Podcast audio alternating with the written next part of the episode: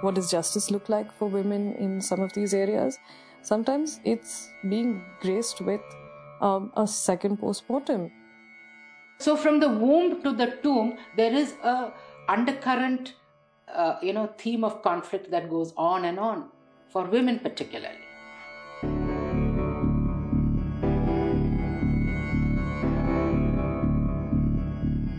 We all know that women deal with violence on a daily basis. Even if we think that it doesn't happen to us, we know that it happens to someone. I'm Amiya Nagarajan, and this is Hear Me Too, a podcast that explores the extent of violence against women in India, urban and rural, and the second and third level effects it has on our society and economy. I'm working in collaboration with U N Women as part of the sixteen Days of Activism movement for two thousand eighteen.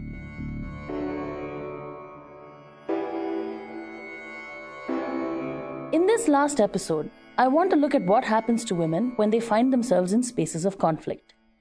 It's important to understand that conflict is not just people fighting with weapons, just as violence is not one person physically or sexually attacking another. Women are already extra vulnerable to violence simply by virtue of being women. If there's one thing I've learned these past six weeks, it's that there's always some kind of violence that society is enacting upon women, from telling you what to eat and when to eat and where to go and what time to do it, all the way to effectively owning your voices and bodies. There are factors that make women far more vulnerable to violence. That's Nishtha Satyam, the Deputy Representative of U N Women in India. We have historically looked at conflict as armed conflict. You know, where people have guns, there are two parties fighting, it's a battlefield, there's an open declaration of war. We've often known and taught to look at those situations and say, oh, well, that's conflict. Women are vulnerable there. What has happened over the last two decades is that the very notion of conflict has changed. Armed conflict has been replaced by civilian conflict. Intra-regional conflict has been replaced with inter-regional conflict, and the other way around sometimes. The very definition of who's in conflict, who are the parties, has been difficult to point out. And that has led to the emergence of what we in U N language call non-traditional security threats. Non-traditional security threats actually is a term that is broad enough to even recognize climate change. Let me give you a small insight here. Sudden changes in climate change spur migration, unplanned migration. Unplanned migration spurs trafficking. Trafficking is violence against women. We've often known that when there's a disaster, women are exponentially more vulnerable to the situation than men are.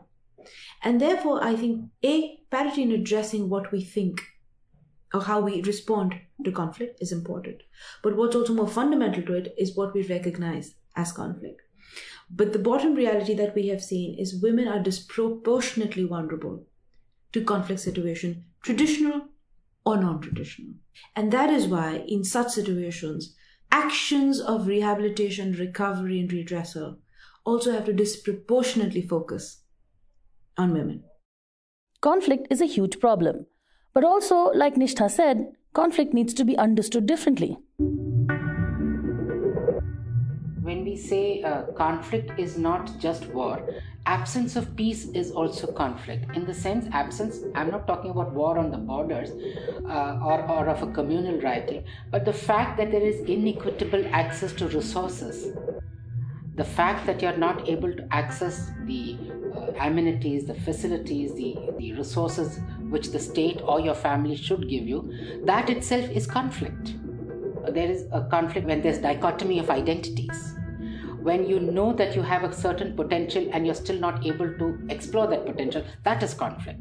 So conflict is actually a very wide term that we use. So I would say that when you are not able to explore your potential, when there's when you're not able to access the resources of either your family, your community, or the country, that is conflict. And women face that tremendously. That was Meera Khanna, a writer and social activist who's been working with the Guild of Service for eighteen years. The Guild works to help the underprivileged, focusing on women and children, both at the policy and the grassroots levels, which gives Meera a unique perspective on why and how policy is made and how it plays out on the ground. The Guild has a shelter in Kashmir, and I asked Meera to tell me about women in that space of conflict, which is both armed when the state and the militants are fighting and not armed when the state is quote-unquote peaceful under A F S P A. In conflict areas, many things come in. She's a woman, and most probably, or most like the likelihood of she being a widow is very high. Mm. She also being a migrant is there because you get displaced. In in a conflict area, it's like as if a huge spotlight is put on, on that violence against women. As a woman, as a widow, as a migrant, as a displaced woman, or if she is the widow of a non-state actor, then the stigmatization that comes in. A non-state actor, in this case, is usually an actor involved in armed conflict who doesn't belong to a state. This could be a militant, a rebel, pretty much anyone who isn't employed by the state in some way.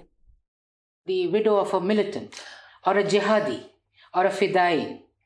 So then she gets stigmatized by the state. She also gets stigmatized within that social framework that she is in. And she didn't have a say in the decision.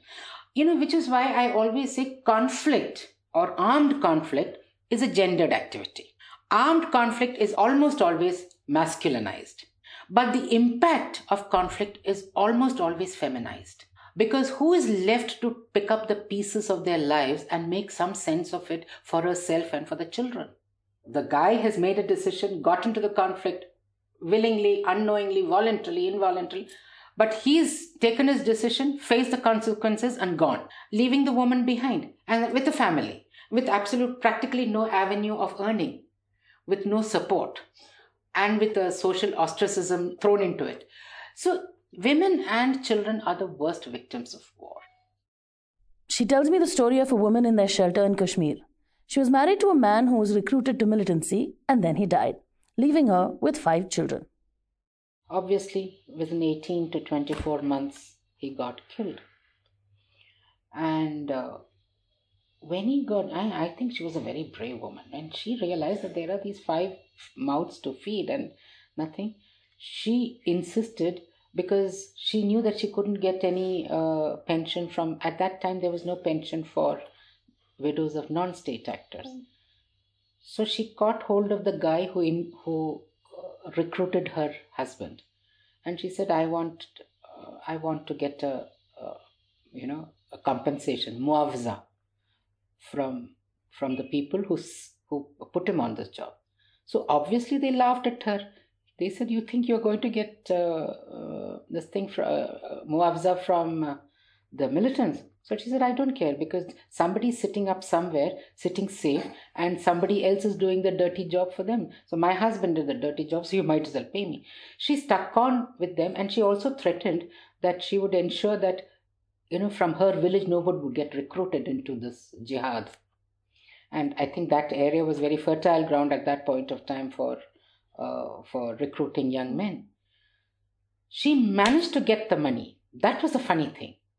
She managed, I don't know how much she managed, but she went, I think she went across the border. She didn't, she never told us the exact details, but she crept, probably crept across the border and managed to get some money for her children. I asked Meera about migration. Why do women migrate? What makes them go? She said that people migrate in Kashmir because of militant visits and then state actor visits. Often women pay the price of their husbands' decisions to join the conflict. They won't have the support of the state or the village. Then they also want their sons to escape the same fate. They want their daughters to be safe. In other places, migration is also driven by family. The widows of Vrindavan are migrants, some of them by choice, and some of them just packed off by their families. Many women are migrants because their husbands decide to leave for better opportunities. Many are often displaced by climate change and development, of dams and mines, for example. My name is Arudra Chandrasekhar. I'm an independent journalist and researcher, and for the last seven years, I've been looking at issues around land, around indigenous communities, and their displacement for large development projects, particularly around energy, coal mining, but also to look at rising conflict in areas where there is resource capture as well as climate change impacts. Aruna's work has taken her to many places where there is rising conflict of different kinds around natural resources. Most of the districts that I've traveled in, nearly half the population is not formally literate. Out of that, more than half constitutes women. So if you're talking about property rights, you're talking about large khatiyans or registers of land records and surveys that go prior to independence, uh, the numbers of notifications that talk about how land is acquired, for instance. All of this is in language that is inaccessible.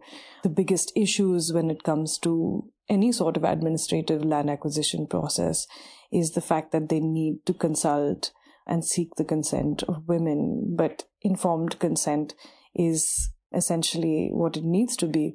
However, none of these notifications are publicized. There is no drum beating. There are no sit-down sessions where impacts of large projects are discussed with women. This is typically a conversation that happens with a village headman. Even if the woman is a sarpanch or a village chief, it's her husband or her son who is typically doing the reading of the documents, um, consulted on how to move forward with villagers. Um, and in most cases, this is done without the consent of Adivasi women, despite this being ingrained and enshrined in the law. For instance, a company like Coal India, which is the world's largest coal producer and sixth largest carbon emitter, can simply acquire land by issuing three notices in a gazette that nobody reads, and bam, that's it, you're done. Um, land belongs to the Ministry of Coal and to the company forever. There is no way to contest this except by sending in written objections um, to the ministry and hoping for the best. But even this is not something that uh, women can fight. The only thing that they can fight for is in terms of compensation and looking at livelihood. Now, the other thing that while everybody right now at the U N climate talks and otherwise is talking about climate justice, they're talking about a just transition as we move um, our economies from fossil fuels to renewables to make sure that coal jobs are not lost. This is the ticket that essentially Trump seems to be riding on, and also the Indian government as well, talking about development. Many of Coal India's subsidiaries, for instance, up until last year didn't offer women jobs. They considered mines to be too hazardous for women to work in. Not the kinds of conditions that they've left them with, the kinds of pollution that is extremely rampant. Houses are covered like with inches thick of coal lined everywhere. You've got um, accidents happening every other day. You have migration of labor within these areas. But at the same time, we're also talking about loss of fertility of land. If you're going to draw as much water f- from mines, if you're going to hack the forest down, the essential livelihood and the tasks that women would perform or survive on, you're leaving them with very little options, while at the same time saying that it is too hazardous for them to work. Now, this has left thousands of women um, jobless. The only situations um, in which they've been offered employment have been in the cases of which their father or their brother has been killed in a fatal accident, and in lieu of that, Uh, women receive jobs. Now, certain subsidiaries do have um, more enlightened policies which have involved hiring women, but to a large extent, this is something that's um, the, the track record of, of, of women working in the mines that displace them is extremely small, um, which leads them to do other things. Like the perhaps the cruelest irony for me is to witness um, and to have witnessed a woman who's house was forcibly evicted, having to scavenge coal from uh, the same very land to build bricks in a brick kiln that was also declared illegal, so she could live next to the mine which is set to displace her again, and sell whatever that she can in the open market, carrying kilos of coal to go and sell for one hundred twenty to two hundred rupees a day. I've also seen women um, working as contract laborers, where the only job available is for them to essentially climb up a coal truck uh, on a ladder in a sari uh, and place a tarpaulin sheet over a mining truck. Uh, that's putting you at risk of, of course, besides heavy amounts of pollution and particulate uh, matter-based respiratory disease on one hand, and on the other hand, um, making you extremely vulnerable to exploitation, um, uh, to also f- dealing with contractors, um, and women have spoken to me about um, lots of instances of harassment um, while there. So the avenues for employment are extremely dire when it comes to um, women who are typically sacrificing their lands. Uh, so the rest of us may have power and listen to this podcast. I asked both Meera and Aruna if it was fair to say that women were more affected than men in these situations. A Dalit man, a poor Dalit man would face violence of a certain kind. But a poor Dalit woman would face the, uh, violence which is of a much higher dimension and degree than of the... I'm not comparing the two kinds of violence. I'm only talking about the relative dimensions of these two violence. The trauma is tremendous. You can't say that the Dalit man faces, you know, he faces a less trauma because of the violence and the woman faces. That's not it. But I'm just, uh, just show, indicating the different layers of violence. It's like an onion peel. You can keep peeling it and you find more and more layers that come out of it. Are women more affected than men? Yes, um, in so many different spheres, starting with looking at land tenure and insecurity around it. We're looking at how many forest rights titles, for instance, are given to Adivasi women who may lack the access to education to be able to fill out the paperwork, have it passed, have them recognized as owners of their own land. The second part comes around in connection to land. Who is having the discussions around whether they want to sell or not sell their land to begin with? All of these are conversations typically head with upper caste men. Everybody wants to have a woman at the forefront of their protest, but what goes unacknowledged is the intimidation, the harassment, um, the fact that women are prone to threats of sexual violence at the um, hands of land mafia or security forces or different armed groups that are working in the region. All of these are uh, that come with the price of speaking truth to power. Who gets the glory of the protest? Who gets to decide whether a family says yes or no? In which case, who receives that compensation and who gets to spend it? So many of these decisions are tied into gender, where men decide whether a family should uproot itself and up and go and live in a city, or how it will make its way through. Looking at single women, looking at single mothers, the mountain of opposition that they face of having to go from one office to the other to literally beg for their rights and to beg for an access to justice. So many of these cases that we're seeing in terms of Me Too have been extremely urban-centric, for instance. But we're not talking about access to justice when it comes to having security forces in your own backyard. For instance, the Vakapali rape case is now in its eleventh year, where they've finally undertaken a potency test for Greyhound personnel that were involved in the rape of over eleven Adivasi women. And that's what it's come to, where the state of Andhra Pradesh, for instance, is finally showing some signs. That even lobbied against letting the women choose a public prosecutor that they trusted as part of powers under the Scheduled Castes and Scheduled Tribes Prevention of Atrocities Act. This was something that was challenged by the Andhra Pradesh government. So these are the kinds of systems of justice that await women who decide to seek remedy or redressal. When you're looking at companies, if you're going to raise your voice, for instance, we're looking at Pavitri Manji, Adivasi Sarpanch based in Raigarh in Chhattisgarh, who has filed criminal complaints against a coal company and a power plant for forcibly forging land records to acquire her community's land. And she's dealing with phone calls and threats every other day to her life, looking at the life of Soni Sori, deciding to choose a life of activism and coming back despite facing horrific assault at the hands of police in both Chhattisgarh as well as in New Delhi, and um, being under custody for over two years while her husband is as well.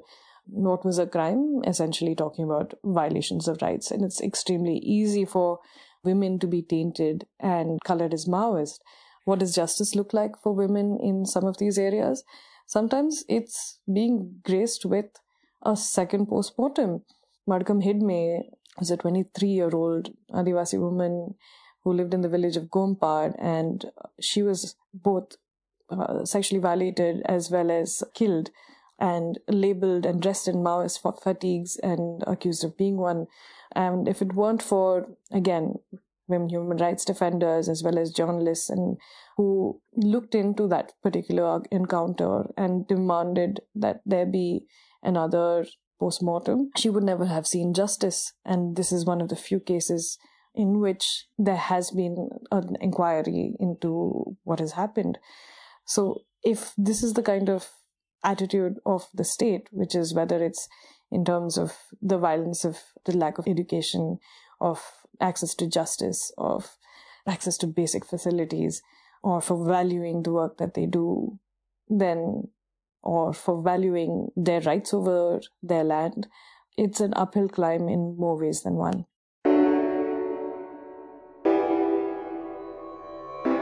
It's an uphill climb in more ways than one. I couldn't have found better words to end this series with. The only way we can change the ridiculous extent to which women face violence is to change the way we think about women and violence. Remember, violence is more than physical and sexual. It can be mental, emotional, it can be not having access to bathrooms or money. Remember, workplaces are not just offices.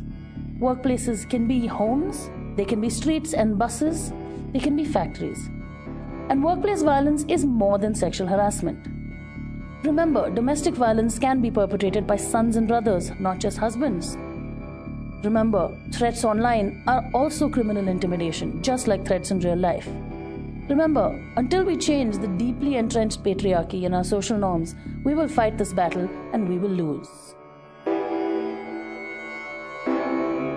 I'm Amiya, and this is Hear Me Too from Express Audio and U N Women India.